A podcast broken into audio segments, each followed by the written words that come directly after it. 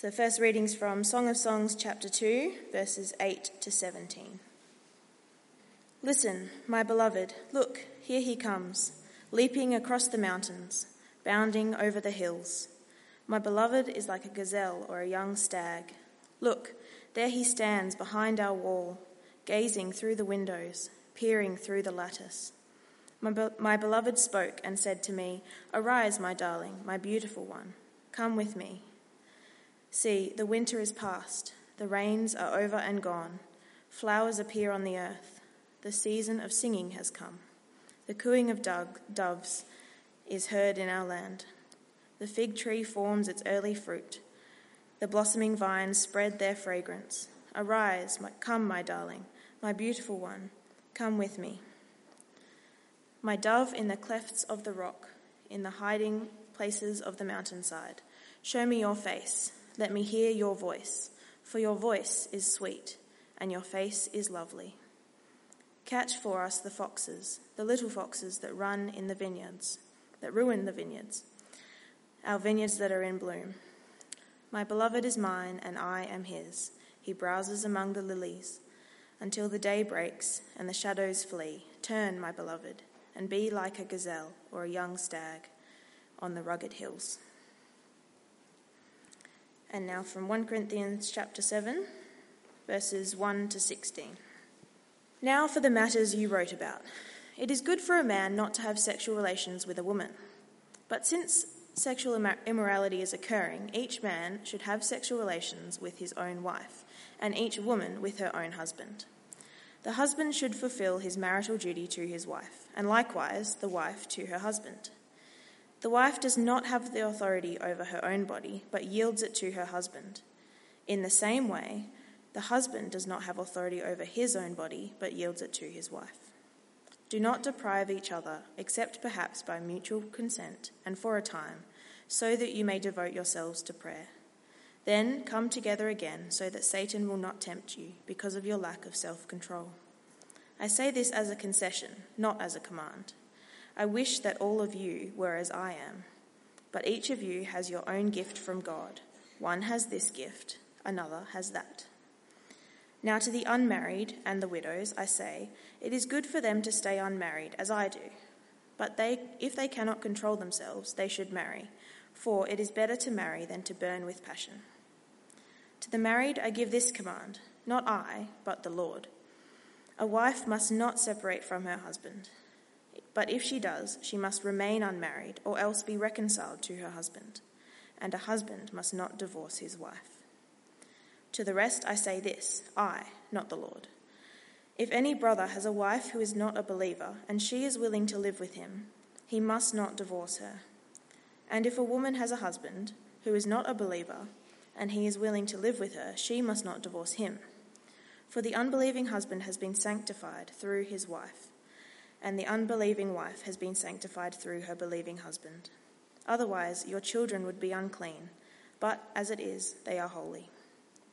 But if the unbeliever leaves, let it be so. The brother or the sister is not bound in such circumstances. God has called us to live in peace. How do you know, wife, whether you will save your husband?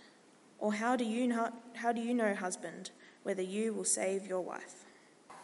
Hello, everyone. My name is Evan. It's great to be here. Great to be able to share God's word with you. But let's pray because we're going to need God's help tonight, aren't we? Let's pray. Gracious Heavenly Father, Lord, we do thank you for your word. We thank you for all that it has to teach us. We pray now that you would give us understanding. But we pray not just for understanding tonight. We pray for open hearts. Lord, we pray that in these matters of the heart that we're looking at both this week and next week, Lord, we pray that you would really help us to want to do what is right, to want to do what the Lord Jesus teaches us, so that we might know and experience the great blessings that you give us as we think and as we talk deeply about sex and marriage and singleness and all these wonderful things. And we ask it all in Jesus' name and for his glory. Amen. When they train you to be a preacher, one of the things they tell you is that you always need an introduction. You always need to give people a reason why it is that they're supposed to listen to you. And if you are an aspiring preacher, that's some very good advice. Except, they say, when you're talking about sex. Because then you know everyone is interested. Everyone wants to know what you have to say. There's that little kind of nervous tension running through the whole room right now as you think, what's he going to say today? What's he going to talk to us about tonight? And actually, uh, I do want to give you a reason. Uh, one reason is I will go slowly redder the longer the night goes on. You can watch me get more and more embarrassed as we talk about all these topics. That's always good fun. Uh, but there's another reason why I'd like you to listen to what I have to say tonight, and that is this. Sex is a gospel issue. Sex is a gospel issue. Sex is actually right at the heart of our understanding of the gospel, or perhaps a better way to put it is the gospel will actually change our hearts right from the center. And it'll change our attitudes towards sex, it'll change our attitudes towards marriage, it'll change our attitudes towards singleness, it'll change our attitudes to all of these things if we understand the gospel and, and, and just what it has to say to us. And so sex is, is not, as some might say, it's not kind of on the periphery of, of Christianity and that, you know, occasionally and reluctantly we talk about it. Uh, but nor is sex, as other people would say, uh, something that we're obsessed about. Uh, and yet we shouldn't talk about it at all. No, in fact, sex is very much a gospel issue. It's very, very important. Uh, come with me to 1 Corinthians chapter 6 verses 18 to 20. Just a one page back, probably not even a page back from, uh, from our reading from 1 Corinthians today. Uh, and here's where we ended up just a few weeks ago before Easter with these words. Verse 18. Flee from sexual immorality. All other sins a person commits are outside the body. But whoever sins sexually sins against their own body. Do you not know that your bodies are temples to the Holy Spirit, who is in you, whom you have received from God? You are not your own. You are bought at a price. Therefore honor God with your bodies. You are not your own, says the apostle Paul. You are bought at a price, and that price was the blood of the Lord Jesus Christ uh, which conveniently we spent last weekend of Easter remembering and telling each other about. But as Christians, we were reminded that we don't belong to ourselves. We belong to the one who saved us. We're slaves of Christ now, the one master in whom is found perfect freedom. And therefore, says Paul, honor God with your very body. That's the command. Honor the price that Jesus paid to redeem us from sin and death. And then Paul gives us 1 Corinthians chapter 7. Uh, and 1 Corinthians chapter 7 is how we do it. How we honour God with our redeemed bodies. And it's a chapter that's all about sex, it's all about marriage, and it's all about singleness. In other words, the gospel of Jesus changes your sex life. It changes our whole approach, all of our thinking and all of our hearts on this matter. And in fact, one of the marks of a growing Christian faith, a growing trust in the Lord Jesus, is that we let Him speak to us on this topic. And actually, we let Him tell us what to do and how to think, and even ultimately how to feel.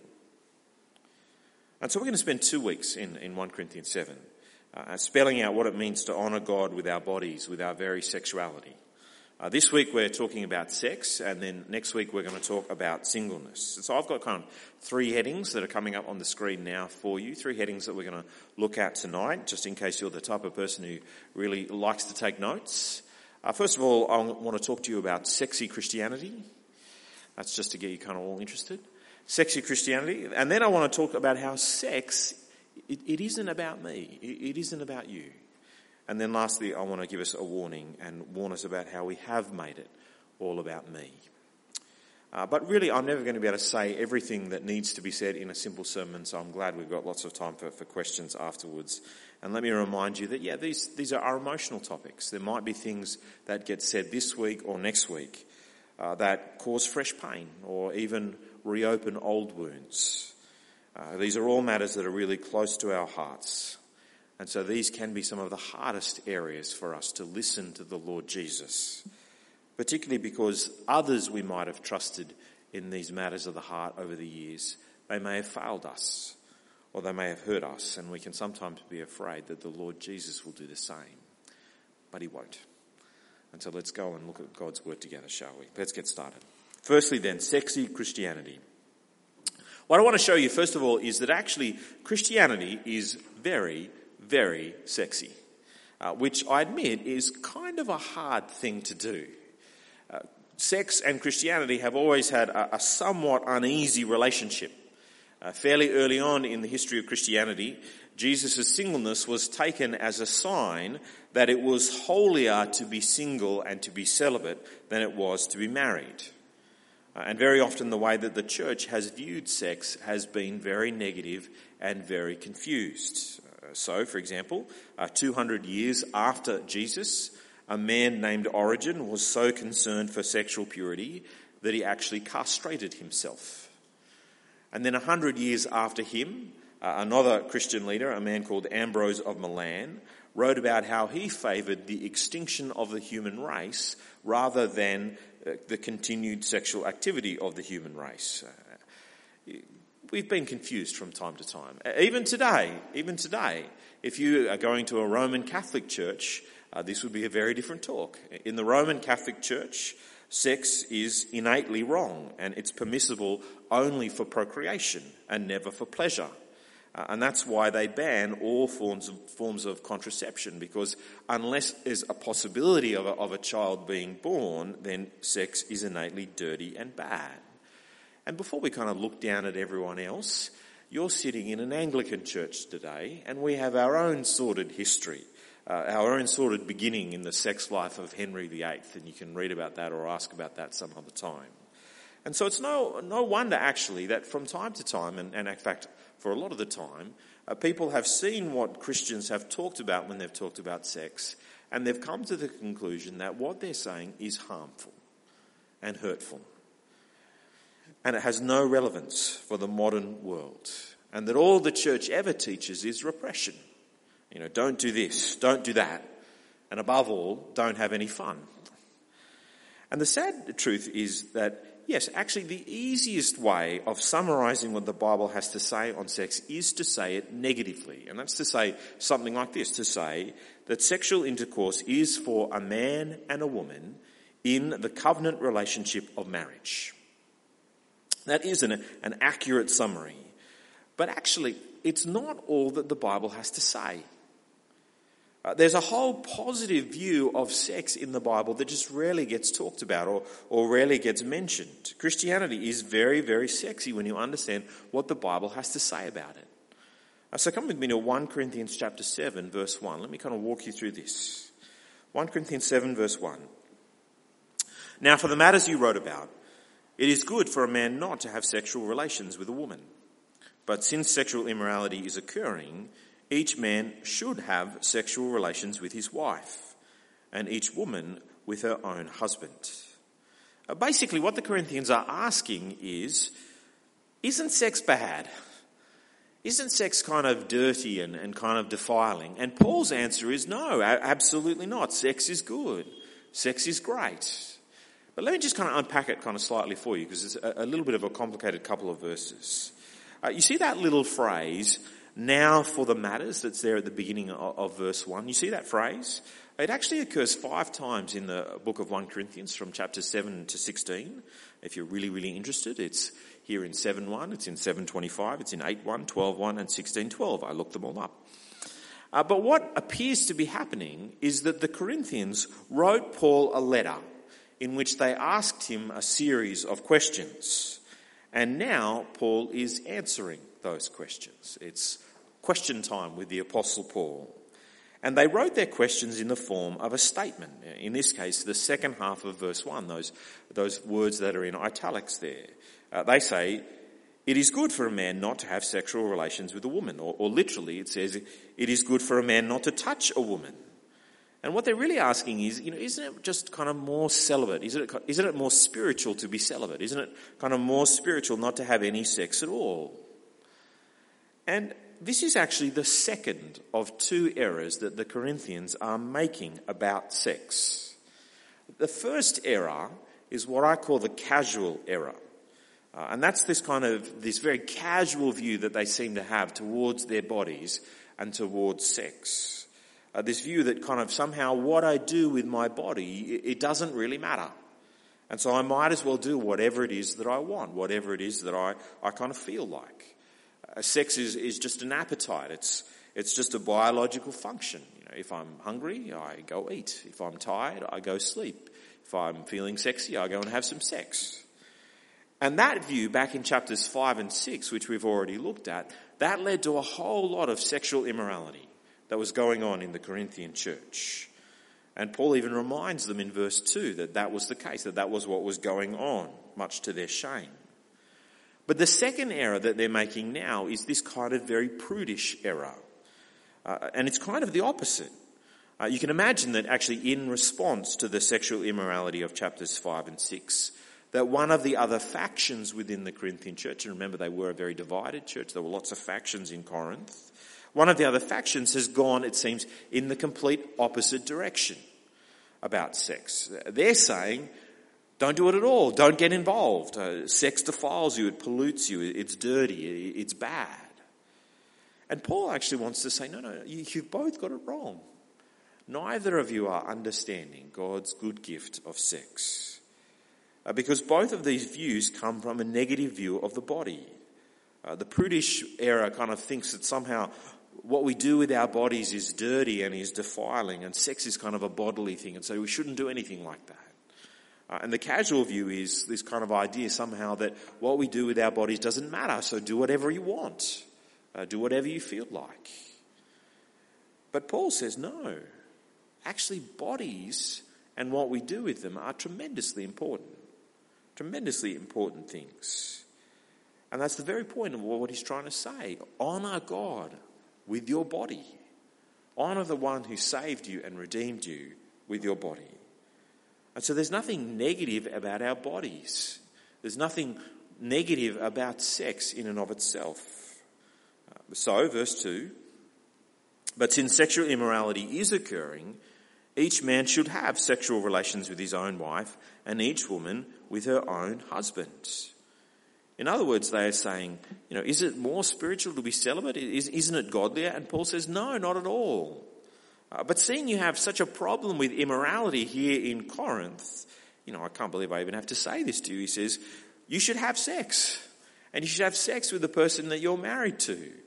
And in fact, you should have lots of sex with the person that you're married to. Heaps of that sort of sex. In fact, the only thing that should slow you down, according to Paul in verse 5, is prayer. You should have so much sex that the only thing you stop for is prayer. And even then, not for too long. I don't know. I wonder whether maybe he should have added in, you know, food and sleep and coming to church or something like that in there as well. But Paul's saying, no, sex is good. Lots of sex is good. Lots of that kind of sex. But make sure you're only having it with the person that you're married to. And in fact, have so much sex that you aren't ever tempted to look elsewhere because of your lack of self-control. Uh, a little hint there that sexual temptation is not a thing that suddenly disappears when you get married, but a good sex life in marriage can really help. Now, the way you honor God with your body when you're married is actually by having sex and having lots of it. And Paul is only saying this because he considers sex to be a good thing, a wonderful thing, a great thing. Uh, because Paul, of course, he, he knows his Bible. He knows that, that tucked away in the Old Testament is this little book called Song of Songs. And it is a whole book of the Bible that is devoted to the bodily pleasure of sex. It's not exactly something that gets kind of preached on very often, uh, but it's clearly about love and sex. We read just kind of a little bit of a, a slice of it this morning, and well done to Anna for, for reading that so well to us today. Lots of the imagery has been cleaned up in translation, but if you go away and read it, it's a pretty racy read, to be honest with you. A Song of Songs is a, is a picture of idyllic love. It's devoted to romance. It's devoted to love and to sexuality. The, the pair in, in the book of Song and Songs, uh, they're, they're playful and they're unashamed about the physical delight that they can have in each other and in which they can have in each other's naked bodies. They openly embrace their sexuality and their relationship that they have. It, it hints at an almost kind of Adam and Eve in the Garden of Eden like relationship. Uh, the couple have no shame in their nakedness and in their openness towards one another. Just kind of the love and the joy that they can give to one another and pleasure that they can give to one another. And Song of Songs is not an obscure part of the Bible either, uh, that you know was somehow never talked about. Uh, it's actually Song of Songs is part of the first of the five scrolls in the Jewish canon to be read out at festival occasions. It was to be read out on the eighth day of Passover in front of the whole assembly. Meaning that, you know, as a teenager, once a year you would have to sit next to mum or dad and you would have to listen to this whole book being read out to you, which was all about sex, knowing that you'd have to do exactly the same thing the next year as well. No, God says sex is good. God says sex is great. It's, it's, it's wonderful. And He wants us to see how wonderful it can be. Although, let me just say, that is not always our experience. Guilt and shame and hurt are all very common emotions when it comes to this topic, as are disappointment and frustration. And that's because, as wonderful as sex is and as God has made it to be, God did design it to be enjoyed in a particular way. And enjoyed that way, it is great, it is wonderful, but done in other ways, it can do a lot of harm and it can even be quite dangerous. In, in that sense, sex is a little bit like electricity. You know, electricity, when you uh, do use it the right sort of way, it can do all sorts of wonderful things for you. It can keep the lights on, it can run the air conditioning, it can keep your phone charged. Uh, but if you fool around with electricity in the wrong way, it will kill you. And so too, God says, sex can. So, how did God design sex to be enjoyed? Well, let's move on to my second point then. That's the second thing I want to talk about. Sex isn't about me sex isn't about me. Come with me to verse 3. These are some really powerful verses that I'm sure you noticed as we read through. Come to verse 3. The husband should fulfill his marital duty to his wife, and likewise the wife to her husband. The wife does not have authority over her own body, but yields it to her husband. In the same way, the husband does not have authority over his own body, but yields it to his wife. In other words, sex isn't about me. Now, this is perhaps the most single most important thing for us to understand about our sexuality, but it's also the hardest thing for us to understand. If you just had the kind of the first half of verse 4, uh, this would almost be one of the worst verses in the entire Bible, wouldn't it be? a wife not having authority over her own body? That's unthinkable. But it's amazingly balanced, isn't it? In the second half of the verse, a husband, in exactly the same way, he does not have authority over his own body either. The, Paul is saying that in marriage there is a kind of mutual ownership of each other's bodies. And that's, that's an incredible thing to say. And it is incredibly different to the way that our culture thinks about sex. Because what Paul is saying here is that sex, it's not about me. It's never about me. In fact, it's always about the other person. Uh, your sexual capacity, it's not for you. It's never been for you. My, my sexuality, it is not my own. I don't own it. Like all of God's gifts, you use it for the good of others. Uh, God gave us our sexuality so that we could gift it entirely to someone else. Uh, the height of sexual pleasure is not to receive, but to give. The most satisfying, most satisfying, the most arousing thing possible is not to, to take, but to give. Uh, there is more pleasure in giving the orgasm than it is in receiving it. And sex is like that. When you're, when you're focused on giving to each other and not on taking, that's when you get that kind of relationship that Song of Songs talks about.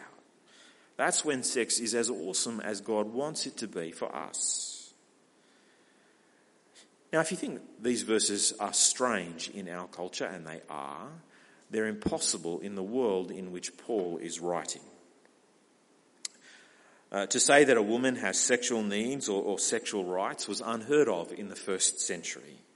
And yet here is Paul 2000 years before feminism speaking about a woman's sexual desire and sexual rights as if it is a perfectly normal thing to talk about.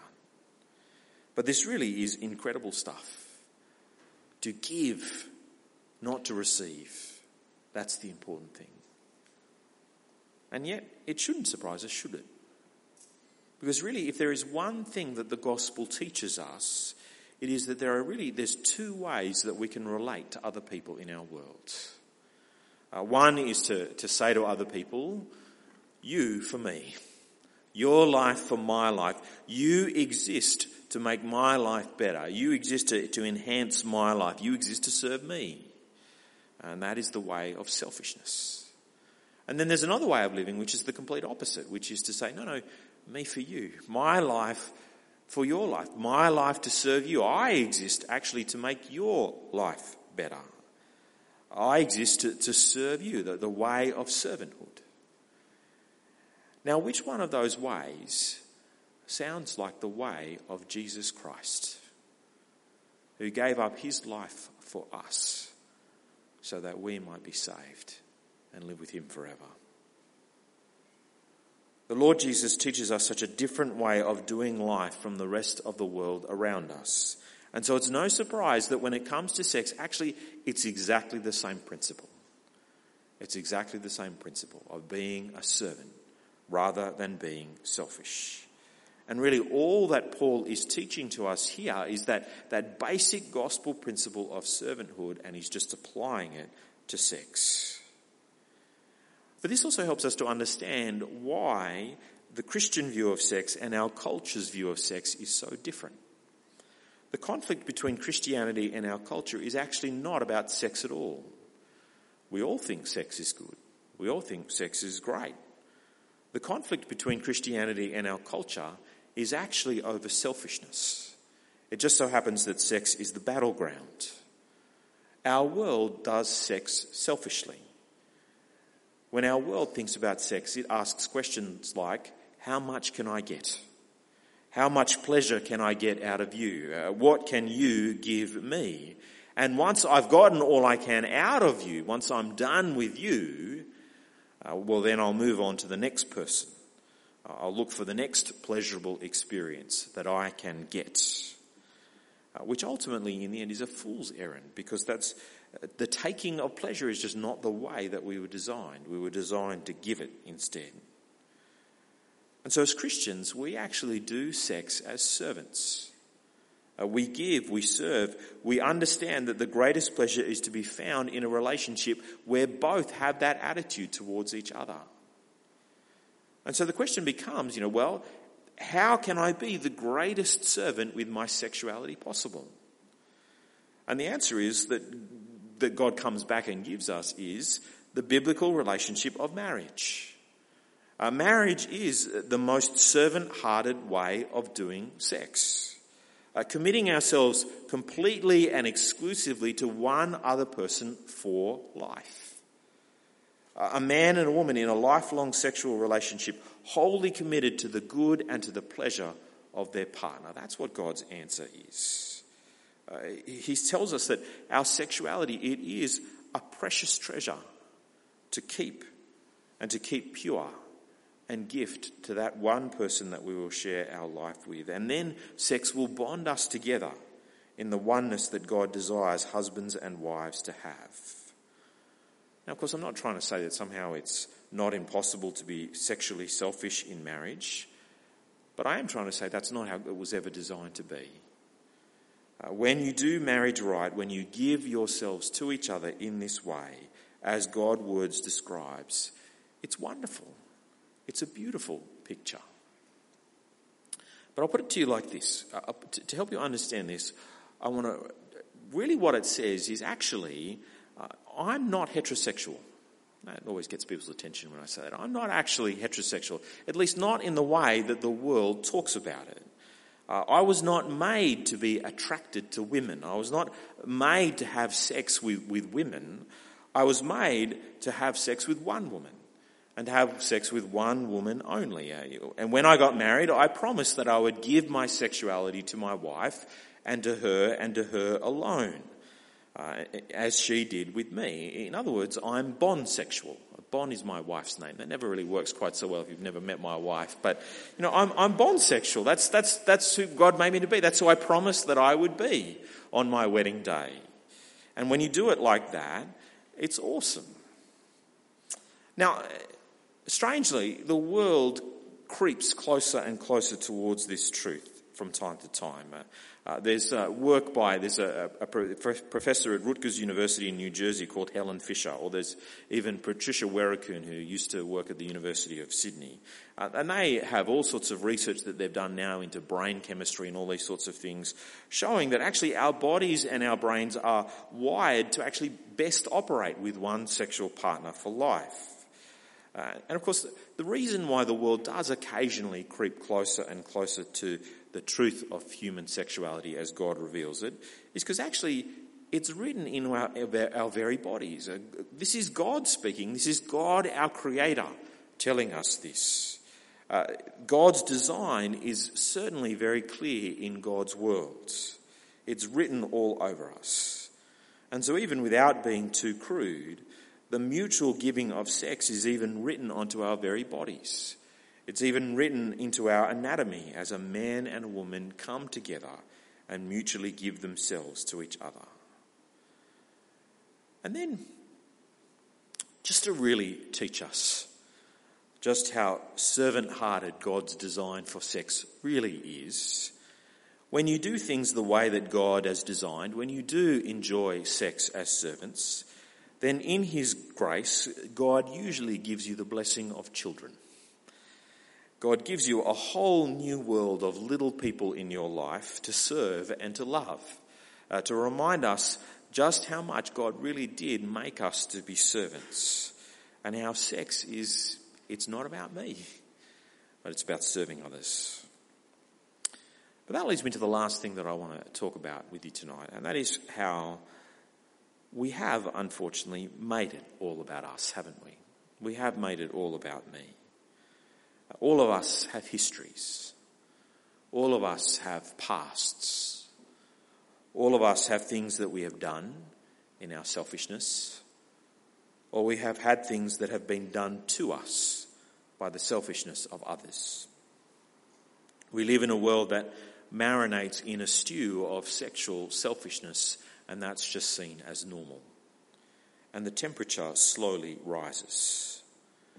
But understanding that really this is a battle over being selfish or being a servant, understanding that that's really the battle that we're fighting, well, that helps us to understand why there are a few particularly damaging selfish behaviours. And I'm limiting myself to just a few. Uh, and they're damaging particularly because they promote within us a kind of selfish sexuality, which is the complete opposite from what God wants us to do. One of them, the obvious one, is any sex that is outside of marriage.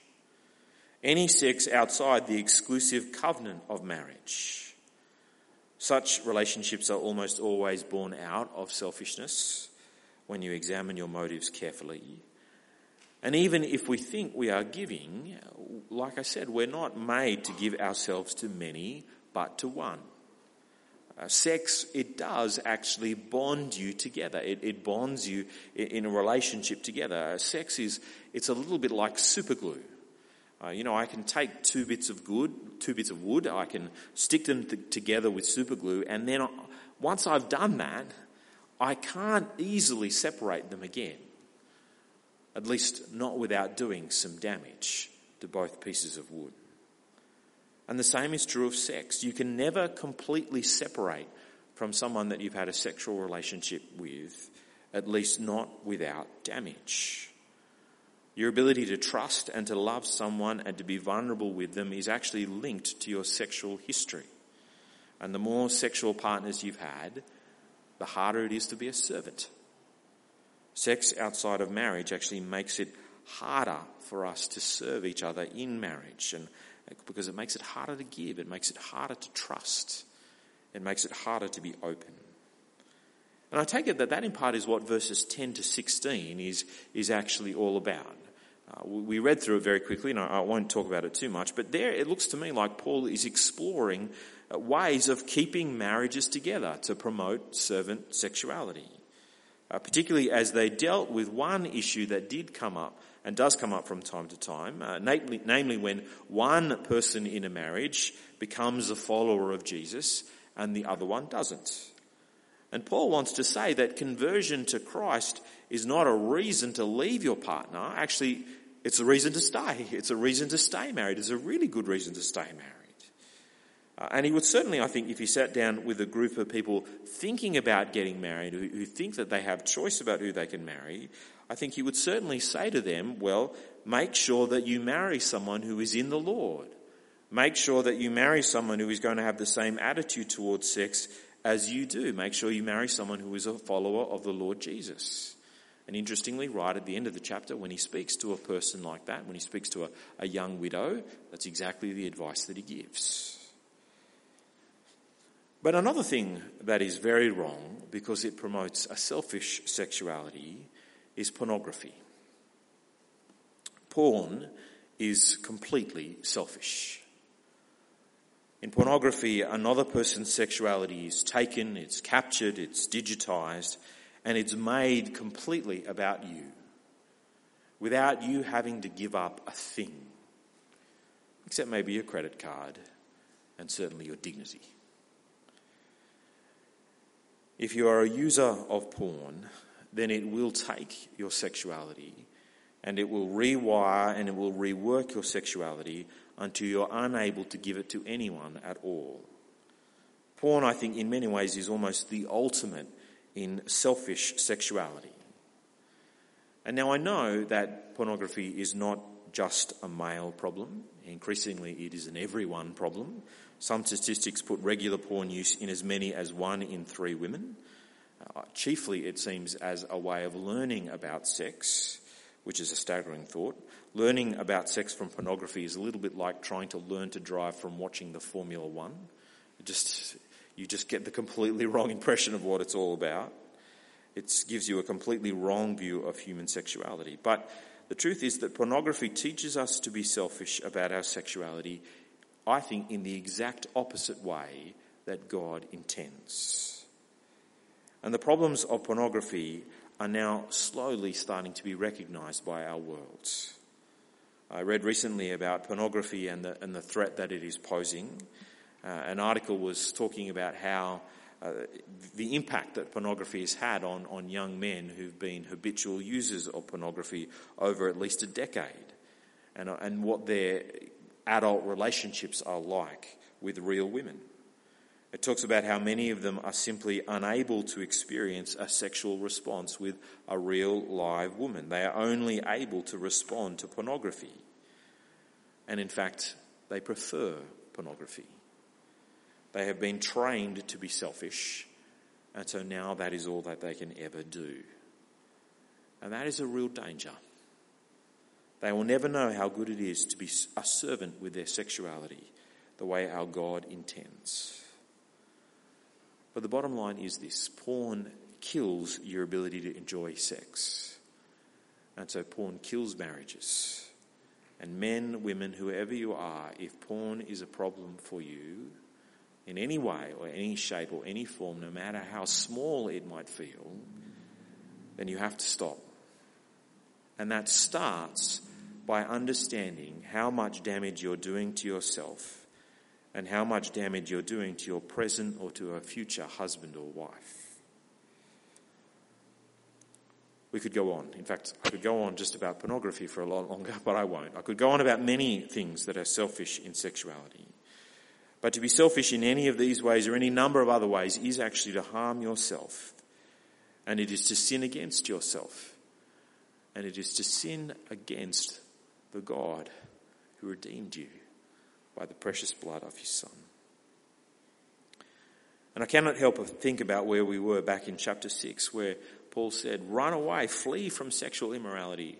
Every sin a person can commit is outside the body. On the contrary, the person who is sexually immoral sins against his own body. And we have all sinned. in this area of life. And that sin is not just against ourselves, that sin is against those that we might be married to now or might be in the future. And so let me just end by reminding you of two really important words in Christianity. The first word is grace. The first wonderful Christian word is grace. God is always gracious to us. He has, in Christ Jesus our Lord, forgiven every sin that we have committed. Sexual sins are serious, they have real repercussions, but actually, they're not somehow in some sort of special category whereby they're unforgivable. Every sin is forgivable by the blood of the Lord Jesus Christ. And so I want to reassure you that Christ can and he does and he has brought real forgiveness for our sexual sins. And he can and he does and he will even bring healing from our sexual pasts as well. And so if you are feeling guilty tonight about anything that I've said, then please use the gospel. Use the wonderful promise of Jesus Christ dying for your sins to help you to get over the guilt of your past. Now, don't try and use the promise of, of future good behaviour. Don't try and do a, a deal with God somehow and say, you know, if I'm good from now on, will you forgive me? Don't try and do anything silly like that. It won't work because we're all sinners and we're bound to sin in the future as well. And that will just kind of bring all of the guilt back and, and it'll bring all of the, the temptation to feel that somehow God doesn't love us back. No. Once we were sinners, but now in Christ Jesus we have been washed, we have been cleansed, we have been purified, we have been forgiven, we have been justified, all by the blood of Christ. Every sinner has a past, but in the gospel we are forgiven and we have a future. But there's also another word that's really powerful in the Christian life, and that's the word repentance. That's really powerful too. Because repentance reminds us that change is possible with the help of the Holy Spirit. We can and we must be different from the world. We must flee and fight against even the desires, sometimes the desires of our own hearts. Uh, our emotions and our, our, our feelings, they are wonderful servants at times, uh, but they are terrible masters. Uh, in fact, our hearts, our hearts are a little bit like the dashboard of your car. The dashboard of your car has all sorts of useful information, good information that you need, but you can't drive just by looking at the dashboard of your car. That, that's a disaster. And it's the same thing with our hearts. Our hearts have all sorts of information that we need, but you can't run your life just by thinking about what you're feeling. You need to look up and you need to look to Christ. And these things are particularly hard because it's hard to trust Jesus sometimes, isn't it? It's hard to trust that His way is right and that His way is best. But I want to remind you that one of the reasons why it's hard to trust Jesus here is because lots of us have trusted others in the past with these matters of the heart. And those people have failed us and let us down. Those people have hurt us. And we're afraid that Jesus might do the same. And again, we've got to keep coming back to the gospel and reminding ourselves and each other that if there is one person who will never fail us and let us down, it is Jesus Christ our Lord, the one who has loved us and the one who loves us even now.